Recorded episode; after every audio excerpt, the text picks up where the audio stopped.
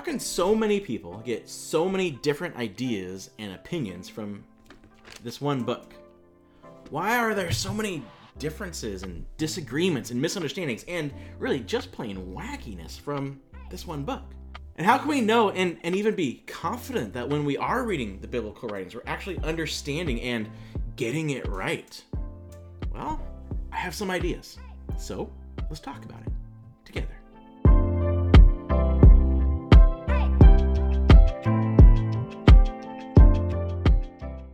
As we've seen in the last two episodes, for thousands of years, God has used the biblical writings to create, to transform, and to guide his people to be his people in his kingdom, to help them discover and play their role in his grand story.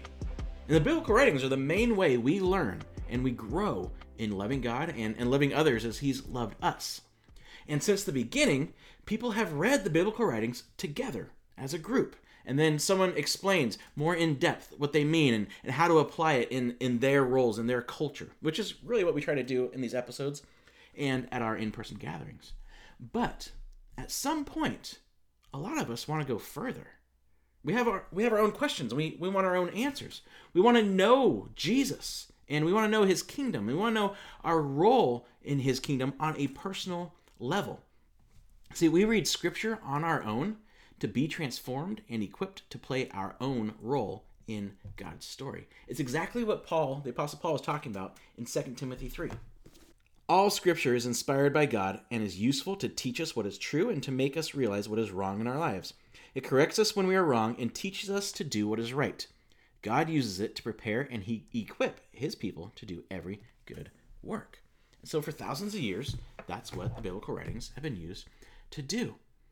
And so we're like, yeah, I want to go deeper. I want to I want to know more. So we go and get a Bible. And we're told, "Oh, you know, just just read it. Just read the plain meaning of scripture." And we read something we're like, but plain to whom? There's so many different interpretations of the exact same passage. Or we're told, you know, just read it because the Bible clearly says.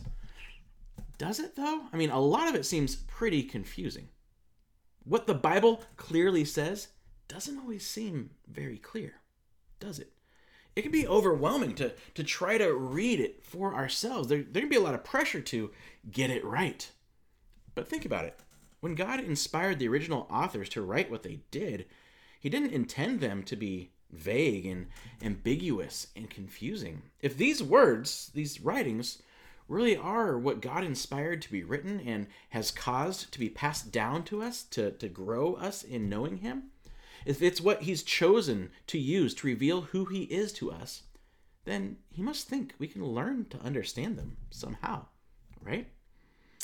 Well, one of the main reasons that we there seems to be such a, a difference in the interpretations and the understandings of the biblical writings is we all read them through our own lenses. See, whenever we read the biblical writings, we can't help but interpret them through our own cultural, social, and even political lenses. And then we place all of that past thinking and knowledge and all that, place all that on top of what the authors first wrote. And so we start seeing things that they actually didn't even intend to mean when they wrote. So we can't let our own cultural, social, and political context overshadow the original context of Scripture. Gordon Fee and Douglas Stuart, in, in their book, How to Read the Bible for All It's Worth, said A text cannot mean what it never could have meant to its author or original readers and hearers. An example uh, I was once told, um, I was quoted at, you know how people use the Bible, I was quoted at the first half of Genesis 2.18 where it said, it's not good for a man to be alone. And God's like, you know, Adam's alone, he needs a wife, let's bring these two together. Very poetic, awesome picture of, of the first marriage and that type of thing. But that verse was used to argue why we should leave our church open during the first few months of COVID. Now, whatever you think, politics, science, all of that, that is not even close to what the original author meant when they wrote that. But that kind of thing happens all the time. So, what do we do? How do we see Scripture for what it really is and still allow it to transform us today? See, we can't know what a biblical text means for us until we know what it first meant to them, the ones it was actually written to. See, each word needs to be understood within its sentence, each sentence within its paragraph, each paragraph within its book, each book within the historical, cultural setting of its time. What we're talking about is the word context. And the solution to all of this seems like a lot isn't just to quit reading the biblical writings and trust some guy to tell you what it means, but to begin to actually interpret them ourselves, to have a guide and, and tools to interpret the biblical writings for ourselves. See, the biblical writings become clearer when we develop the proper lens through which to view them. And so, the rest of this episode is going to get a little technical. We are in classroom teaching mode where we're going to walk through the best way to read, understand, and use the Bible because it's honestly not as daunting as it sounds. In fact, all you have to do to get started is follow Jon's three guidelines to reading the biblical writings. Now, if you really want to dive into this topic, I recommend two great books. It's the two books I really use to help me with this series. It's uh, Gordon, Gordon Fee and Douglas Stuart's How to Read the Bible for All It's Worth, and Scripture and the Authority of God How to Read the Bible Today by N.T. Wright. But for now, let's go through Jon's Jon's three guidelines to how to read the biblical writings. So, guideline number one use good tools. Have a good translation, a good Bible dictionary, and good commentaries. So when we talk about translation, everything we read, we don't if you don't read ancient Greek and Hebrew, you need a good translation into your language. The best translation is the translation that you will read and understand. If, I know it's so many translations we get confused. The best one is the one you will actually read and the one that you can understand.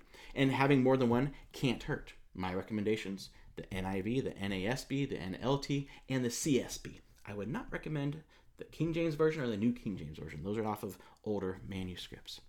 In fact, want to know something else? You don't have to go buy a Bible and try out the translation.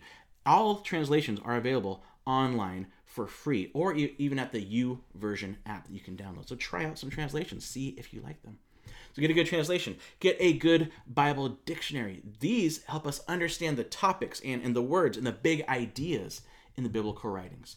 A free two free dictionaries that I personally use is BibleGateway.com for the actual dictionary. What does this actually mean? And then BlueLetterBible.com, where I look up the individual words and phrases in a biblical text. And then, very important, if you really want to understand what these texts are about, get some good commentaries. Because commentaries help us discover what the writers actually meant in their time for their audience. A good rule of thumb is a good commentary discusses all possible meanings for a debated text, not just that author's pet theory. So, not just one person's like, here is my study Bible, and this is exactly what it means. No, because scholars disagree, and that's okay. Find one that has the best, like, multiple options. We'll have some links in the show notes to some, some easy to read, good general commentaries. Okay, so get some good tools. Guideline number two read the biblical writings literarily. I made that word up. Read the biblical writings literarily, meaning what is the book's literary literary genre?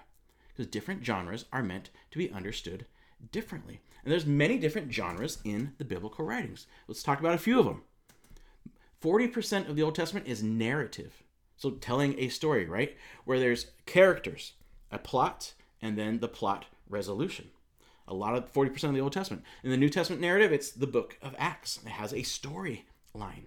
But these narratives, we get in trouble when we use these as monkey see, monkey do.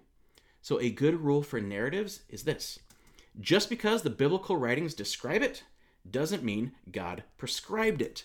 You don't do everything the character does in the Bible. Like, for example, polygamy. A lot of the Old Testament guys had multiple wives, not something God recommends. You can see how it actually turns out for them. So, narrative. And then in the Old Testament, the law is another genre. The law is an agreement was an agreement between God and ancient Israelites. They, it was given to them to create and preserve a nation of God's people to bring in God's kingdom. And we get in trouble when we try to apply what was written to and for them to our own lives now. And so, what we have to understand is that's a different part of that six act play we talked about in the last episodes. See, nothing in the Old Testament law is binding on anyone alive today. So, why do we read it? Because it gives us the background, it gives us the foundation of our part of the story. It's where we first learn who God is, what He is like, who we are as humanity, and what's wrong with the world. And so that is the law. And then we move on to the Psalms, which are poetry songs, right? These were the songs that the Israelites would sing. So there's a lot of metaphor, a lot of descriptive language, not meant to be a scientific textbook and use all the right jargon and stuff. So it's very important when we read the Psalms to not think of them as words from God to us. That's not really the point of the Psalms. They're prayers and songs to God that can tell us a little bit about God. They're not really intended to teach doctrine and, and moral behavior. The Psalms are given to us to help express ourselves to God, maybe to consider who He is and, and what He's like. And then the writings also have a genre we call wisdom, where we have books like Proverbs and, and Job and Ecclesiastes and the Song of Solomon, Song of Songs mostly. And wisdom, when we think of wisdom, it's the ability to apply what we know about God to our regular life choices. We don't use the, the wisdom books to get pithy sayings or, or hard and fast universal truths, but really they're designed to help us begin to think and therefore act in a wise manner.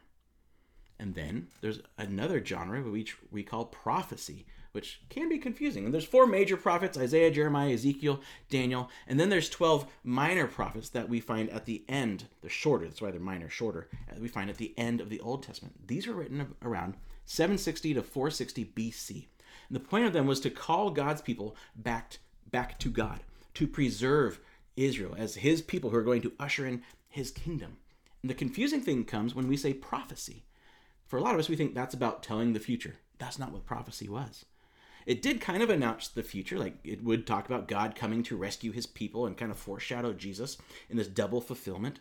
But usually, the imme- it was talking about the immediate future of Israel and Judah and the surrounding nations, not us.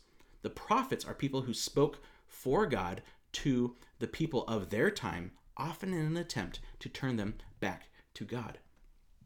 They wrote in a very different culture, a very different place in history than us. And so it's really difficult just to read these prophecy books at face value. They require study and they require patience. So that's where a good Bible dictionary and good commentaries really help us with the setting and the theme and what's going on in those books. And then we move on to the Gospels, the teachings of Jesus, the stories about Jesus, the actual climax of the overall biblical narrative, where God Himself self comes to establish His kingdom. And we have four Gospels Matthew, Mark, Luke, and John because they are the memoirs of the apostles, of those four apostles. And different, the reason there's four is there different Christian communities at the time had different needs for a book about Jesus. And so each author had his own reasons for writing. Each author had their own reason for why they picked what story they picked, which is why you will see similar stories in the Gospels, but they emphasize different details.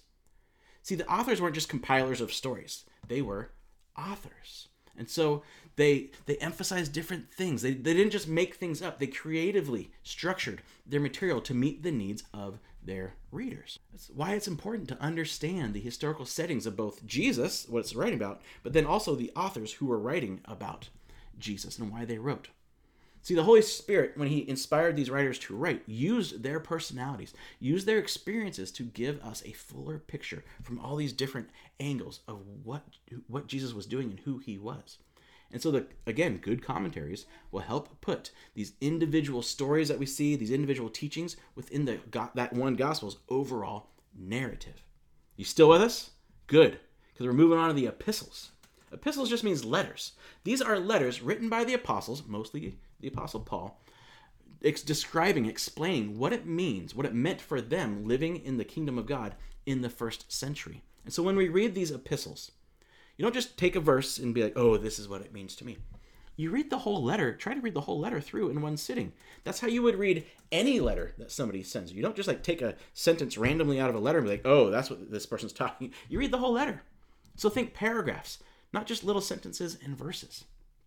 And like the other biblical writings, the writers who wrote these, they wrote them so that their readers and listeners would understand them. But we still do have some difficult passages that we're not sure about. They're difficult because they weren't written to us in our time. When they were first written, they made sense to their readers and their listeners and their writers. And so we don't always perfectly know the specific context to which Paul or Peter was writing to. And so the details might be difficult to, to really understand, but almost always the main point of the whole passage is within our grasp. And this really is why there's so much weird and mistaken ideas that, that come out of this because they're picking sentences out of the context of the letter as a whole and trying to put it onto our lives without really knowing the context. And so, good commentaries will lay out the main scholar, scholarly opinions for these things. And then we move on to probably the most difficult, which is the book of Revelation. It's mostly an apocalyptic type of literature. And this is a literary form that doesn't exist in our culture at all. And so when we read this, a good rule is this the primary, the main meaning of Revelation is what John intended it to mean, which would be something his readers would understand. So we must understand their own historical context of when he wrote it and why he wrote it. It's very reliant on the Old Testament, it's very highly symbolic. But the main point of this book is not to tell us step by step how the world will end and when Jesus will come back, and you can chart it out. No, it shows that God is in control of history, that God is in control of the church. And even though the church will experience suffering and even death. Jesus will ultimately be victorious. He will ultimately judge his enemies and he will save his people. So, no, read the Bible literarily. Guideline number three follow a rhythm. Have a routine. Have a way in which you read and study the biblical writings. I here's here's mine. I'll, let me give you the way I do it, and maybe that will help. First, discover the writing's genre and historical context, which means we need to start. When we start, we read the Bible dictionary, read a commentary intro, not the entire commentary, an intro to know the genre, to get the historical context of what you're about to read. Good study Bibles even have that. And uh, the BibleProject.com has amazing, free, and engaging overviews of every book of the Bible. Very helpful. And as you go through this this phase of your rhythm, ask some questions. Like, ask in which part of the six act play that we've talked about before is this author, is this audience?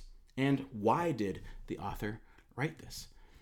Next, read the context of the whole text. Try to read the book, at least a main section of it, in one sitting, like we talked about. Think paragraphs, not individual verses. It's kind of like first you, you you you read it like you're drinking a beer, right? You just kind of drink it, and you enjoy it, you get the whole the whole thing of it. But then Next, you engage the text. It's like drinking a fine wine or a good scotch, right? You're trying to taste all the little nuances and, and the tannins and all that kind of stuff. So when you engage the text as you're reading it, write down any questions that come to mind. Use a Bible dictionary to help understand any words or phrases that stand out or confuse you. What do you see as the author's main idea? What overarching principles is the author trying to get across? If it's a narrative, try to put yourself in each character's shoes from different points of view and say, now, how would they actually be feeling? How would they take what this person said? What questions would they have? And then, next in my rhythm, that's when I ask the experts. That's when I refer to the commentaries. And a good commentary, again, is all are all possible meanings presented or just the author's own pet theory. And then finally, do something with it. What has taught you what has this taught you about God? What has it taught you about humanity? What has it taught you about your role in the story? Allow the text to change you. Allow the text to train you. Like all of this, all this work, all this knowledge is pointless and it's wasted if we come out of it with just a little bit more info. See, if the point of studying the biblical writings is primarily for knowledge, we miss the primary point of the biblical writings. N.T. Wright said this he said, Scripture is there to be a means of God's action in and through us, which will include, but go far beyond the mere conveying of information. And then once you do that, like, what do I do with it? Ask God, what are you showing me from this passage? What are you showing me from this passage in its proper context? We're not just looking for some secret personal meaning, right? Where you hear people be like, well, God gave me this verse, and it totally meant that for the Israelites, but for me, it means I'm going to get a new car. See, that's completely ripping it out of context and using the Bible like a fortune cookie fortune. So, God, what are you showing me in its proper context? And what do you want me to do about it? What do you want me to do with what you're showing me? Now, in the next series, we're going to walk through how to do this rhythm with some of the most misunderstood passages in the biblical writings to kind of train us all how to engage the text. See, if we want to discover and play our role in the story of the kingdom of God, we have to allow God to shape us through the biblical writings. So, my question to you are you willing to let it change you? Are you willing to hear things you've never heard before, especially things maybe you don't want to hear? See, we must always be open to new understandings of the Bible as we discover more.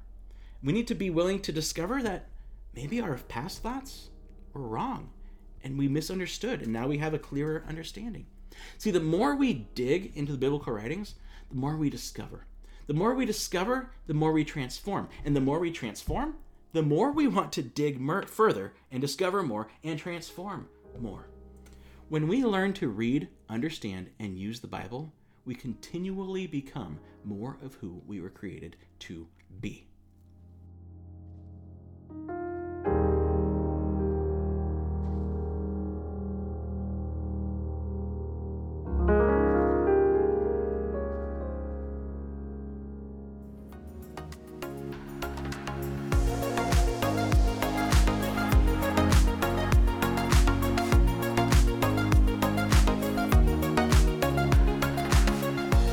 Thanks for watching this series uh, put out by Cross Creek Community Church. We are a church in Salem, located at 525 Ottawa Drive on the second and fourth Sundays of the month. You can come check us out at 4:30 p.m. There are some dates there on the screen, but we have one more meeting in June, and then we're meeting on the second and fourth Sundays in July.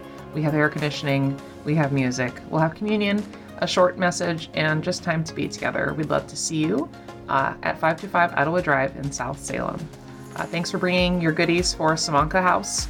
Uh, they're on the screen there, but we're looking for any kind of pastas, tomatoes, canned tomatoes, canned beans, canned veggies, and it all goes to a great place, which is uh, Simonka House through Union Gospel Mission of Salem, and that's our For Salem June opportunity for you.